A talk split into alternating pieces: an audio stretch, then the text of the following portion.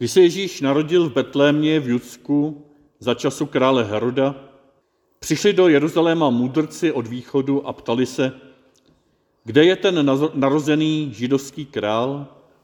Uviděli jsme jeho hvězdu na východě a proto jsme se mu přišli poklonit. Když to uslyšel král Herodes, ulekl se a s ním celý Jeruzalém. Svolal všechny velekněze a učitele zákona z lidu a vyptával se jich, kde se má Mesiáš narodit. Řekli mu, v Betlémě, v Judsku, neboť tak je psáno u proroka. A ty, Betléme v judské zemi, nejsi vůbec nejmenší mezi judskými předními městy, protože z tebe vyjde vládce, který bude panovat mému izraelskému lidu. Tehdy si Herodes tajně zavolal mudrce a zevrubně se jich vyptal na dobu, kdy se ta hvězda objevila. Poslal je do Betléma a řekl, jděte a důkladně se na to dítě vyptejte. Až ho najdete, oznamte mi to, abych se mu i já přišel poklonit. Když král vyslechli, vydali se na cestu.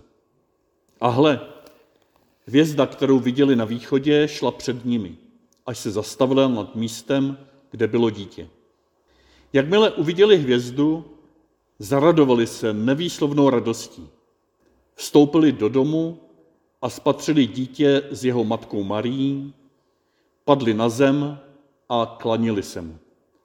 Otevřeli své pokladnice a obětovali mu dary, zlato, kadidlo a mirhu. Ve snu dostali pokyn, aby se k Herdovi už nevraceli, a proto se vrátili do své země jinou cestou.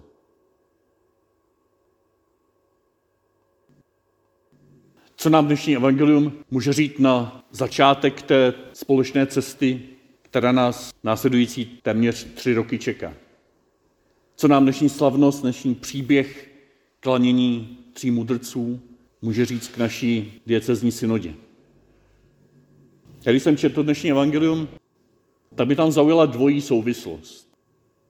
Ta první souvislost mě vyslala na mysli, když jsem si vzpomněl na situace, kdy biskup Tomáš se dělil s ostatními, že má v úmyslu svolat diecezní synodu, pak to upřesňoval postupně, možná někteří vzpomenete na diecezní pouť v teplé už v září, tam ten záměr byl zveřejněn, pak postupně se to upřesňovalo až tomu pastýřskému listu na první neděli adventní a potom k tomu novoročnímu.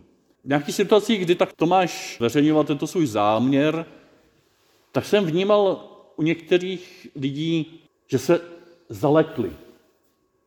Podobně jako ten Herodes se zalekl. Jo, když to uslyšel král Herodes, když uslyšel, že na východě vzešla hvězda, znamení nově narozeného krále, tak se zalekl.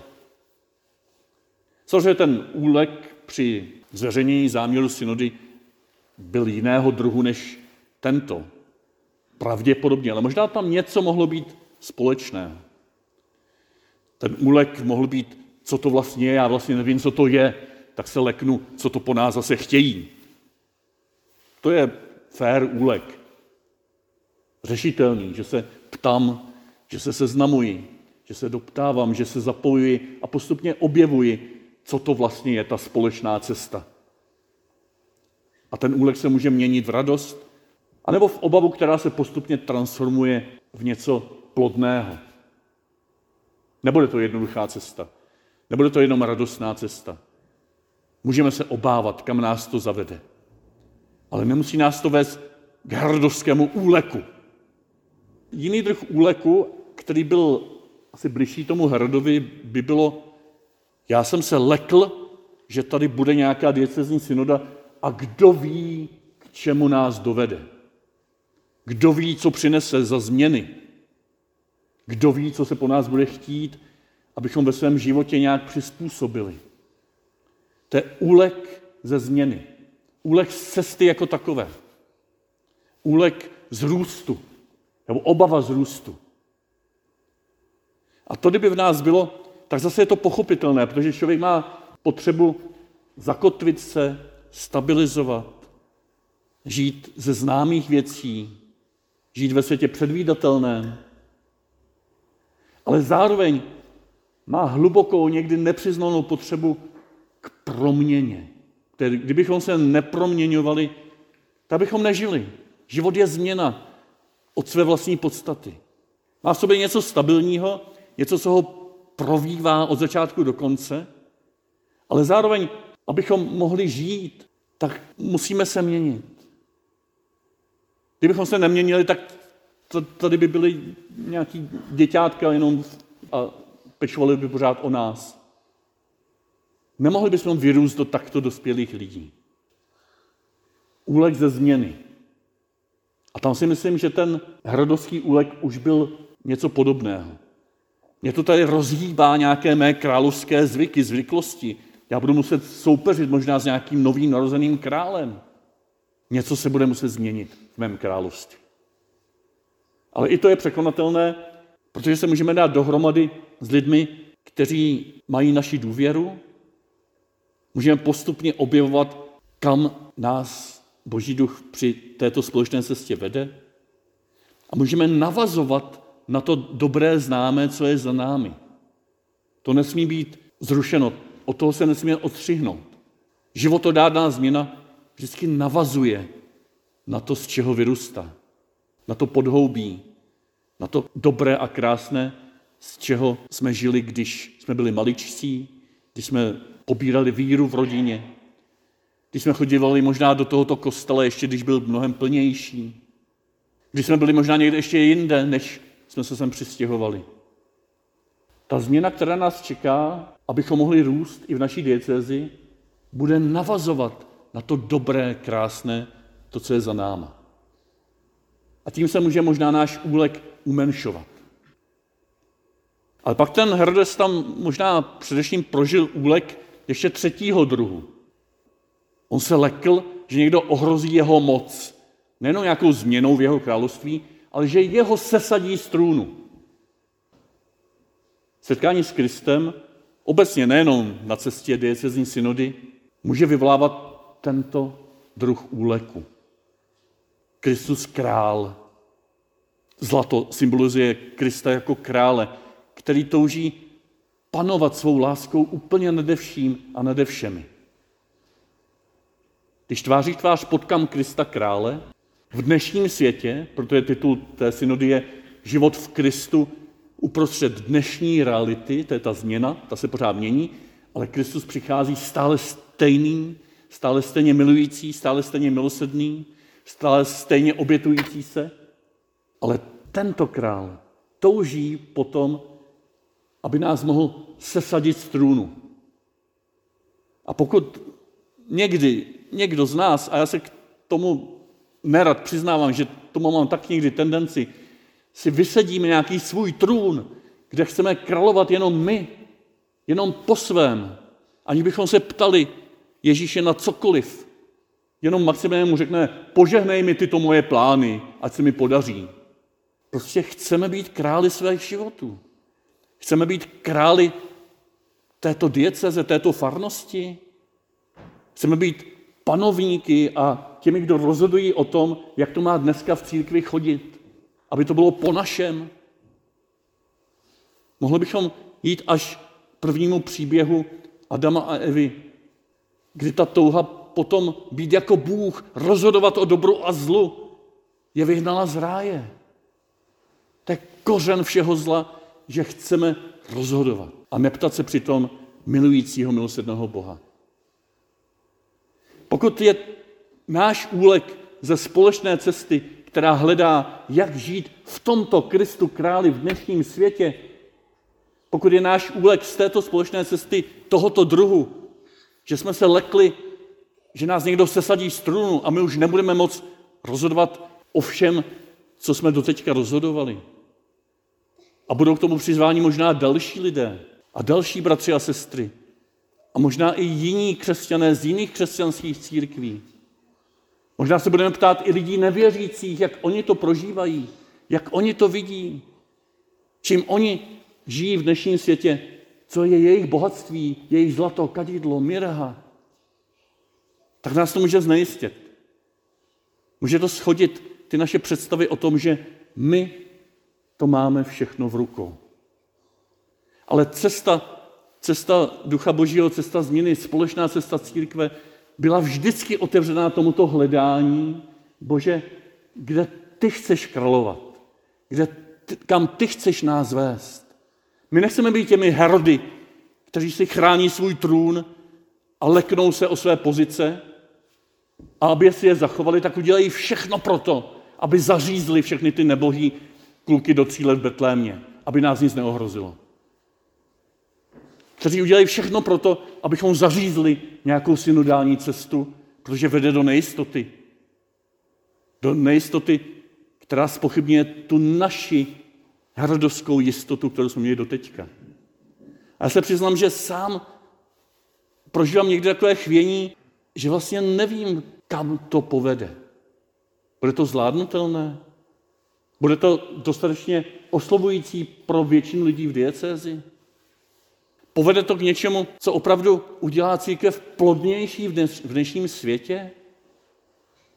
Nebudeme vedení jako církev spíše na nějakou cestu umírání, zmenšování se, aby toto pšeničné zrno souhlasilo s tím, že zemře, aby vydalo nakonec mnohý užitek tím, že se něco změní radikálně, než jsme si představovali? Já nevím. Mám z toho vnitřní chvění. Ale rád bych ve světle dnešního evangelia se nechtěl postavit nebo posadit na ten hrdovský trůn, leknout se a všechno kolem sebe zaříznout, aby to zůstalo, jak to je. Abych kolem sebe hledal nějaké tříleté kluky, kteří za nic nemůžou a na ně projektoval své vlastní obavy a říkal, oni jsou toho viny. Ten dnešní svět je vinen, že jsme v takové situaci, v jaké jsme. Ti hříšníci jsou vini, že jsme v takové situaci, jaké jsme. Ten dnešní papež, že si vzpomněl s nějakou takovou divnou synodalitou, je vinen toho, že jsme v situaci, jaké jsme. Ten koncil, který je už 60 let za náma, je vinen toho, kde jsme dneska a že tady nás není víc. Vždycky si můžeme najít nějaké tříleté betlemské kluky a zaříznout je. A posadit se na ten hrdovský trůn. A tak vás teď prosím, zvu, abychom po tomhle tom negativním burcování, kam jít možná nechceme, nechceme se stát těmi herody dnešními, nechceme nikoho zaříznout, nechceme se bát o své, o své pozice, nechceme se bát změn, protože změna je růst a život. Tak přejme se také, kudy tedy vede cesta. A to nám ukazují ty tři mudrci. Kudy vede cesta? Cesta vede za hvězdou, kterou oni viděli, a ne, že se zalekli, ale zaradovali se. Zaradovali se nevýslovnou radostí. Taky neviděli, kam je to dovede. Ale důvěřovali. Ten svět ozářil jejich nitro tak, že byli schopni přinést své dary. A teď si dovolím takovou velkou zkratku k těm našim třem otázkám, které jsme četli na začátku. Možná na to může pomoci v těch třech otázkách zůstávat po celé tři roky, protože to nám biskup Tomáš vložil do vínka této synody. Možná to zlato, kadidlo a mirha nám můžou pomoci rozjímat o těchto třech otázkách. Zlato. To nejcennější, co se zdá být tady mezi těmi třemi dary, je to, o co se chceme dělit s ostatními lidmi. Jak by ostatní mohli se setkat s Kristem. To je ta misie, poslání. To je to cené zlato naší společné cesty. A na to se chceme ptát. Co máme mezi sebou ceného, abychom se o to mohli dělit úplně s každým člověkem? No Krista narozeného, Krista ukřižovaného, Krista vzkříšeného. Kde bydlíš? Tento rok se chceme ptát, kde bydlíš Ježíši? Kde bydlíš mistře? A zůstávat s ním, ukazovat si ta místa, kde bydlí a připravovat prostor pro to, aby těchto míst mohlo být víc, aby se víc lidí mohlo potkat s tímto mistrem a pánem. Zlato. Zlato našeho poslání, naší misie. Kadidlo toho uspořádání ve službě misie těch struktur, které mají být sloužící a nápomocné k tomu, aby se mohla tato misie dít. Tyto struktury, toto uspořádání To znamená, kde jaký je farář, kde vlastně bydlí ti věřící a kam chodí do kostela, co k tomu potřebují. Struktura a hospodáření také znamená, jak se dostanou do toho kostela a jak se modlí doma s dětma, jak se modlí v nějakých malých společenstvích i bez faráře. To jsou všechno způsoby, struktury, uspořádání, jak žít své křesťanství, jak žít s Kristem, abychom ho mohli ukazovat světu. Aby se ostatní mohli s ním setkávat. A proč kadidlo? Protože tyto struktury, tyto způsoby života, tyto způsoby uspořádání těch pozemských církevních věcí mají být protchnuty kadidlem, protchnuty modlitbou, protchnuty touhou po Kristu, kterého teď budeme slavit v této Eucharistii. Protchnuty božím slovem. To je to kadidlo, které musí zúrodnit všechny ty lidská uspořádání, které mají být ve službě svědectví o Kristu. A do třetice mirha, ta voná mast, kterou se pomazávali zemřelí lidé, aby se uchovali, aby to konzervovalo, a také se používala k nějakým úzdravným praktikám. Mirha našeho hospodaření, našich financí. Mirha, která nám má znova a znova připomínat, že naše hospodaření s majetkem a s financemi musí být sloužící ostatním, sloužící potřebným, sloužící nemocným, sloužícím chudým, sloužící tomu, abychom mohli žít poslání tak, jak Kristus uprostřed nás touží, abychom ho žili. Tyto finance a majetek má smysl jenom tehdy, jestliže slouží uspořádání pro misii. Jestliže slouží strukturám, které jsou ve službě svědectví o Kristu. Ale také jeden ten druhý aspekt, je to mast, kterým se pomazávali zemřelí, je to něco pomíjivého a proto můžeme prožít, že finance a majetek v církvi je něčím, co nemůže být vlastním smyslem. Uchování budov, uchování kostelů, uchování majetku, ale ani uchování financí nemůže být hlavním cílem naší společné cesty hledání při diecezní synodě. A tak berte nebo neberte, je to trošku umělé přirovnání, ale možná tyto tři otázky, to, to trojí tázání se, může být proniknuto tímto dnešním symbolickým zlatem, kadidlem a mirhou. Aby naše svědectví o Kristu bylo vždycky to první a nejcennější, to zlaté. Aby naše struktury a uspořádání byly vždycky protchnuté modlitbou a, a obětí a božím slovem. Aby náš majetek a finance bylo vždycky ve službě životu, ve službě těch, kteří to nejvíc potřebují. A nejenom k našemu vlastnímu sebezachování. A tak Ježíši děkuji, že nám stavíš před oči tyto tři dary, tyto tři výzvy, tyto tři otázky. A prosím, abychom tvoji hvězdu, tvoji betlémskou hvězdu, kterou si dnes připomínáme, že zazářila celému světu, nevnímali jako Herodes, který se lekl, který se bál o své pozice. Ale abychom ji vnímali jako tito mudrci z východu, kteří se zaradovali nevýslovnou radostí, aby se mohli vydat dál na cestu za nově narozeným dítětem, které jedině uprostřed nich potom způsobilo jeho záře, jeho blízkost, jeho úsměv, způsobili, že se mohli vrátit jinou cestou, tou boží cestou do svých domovů.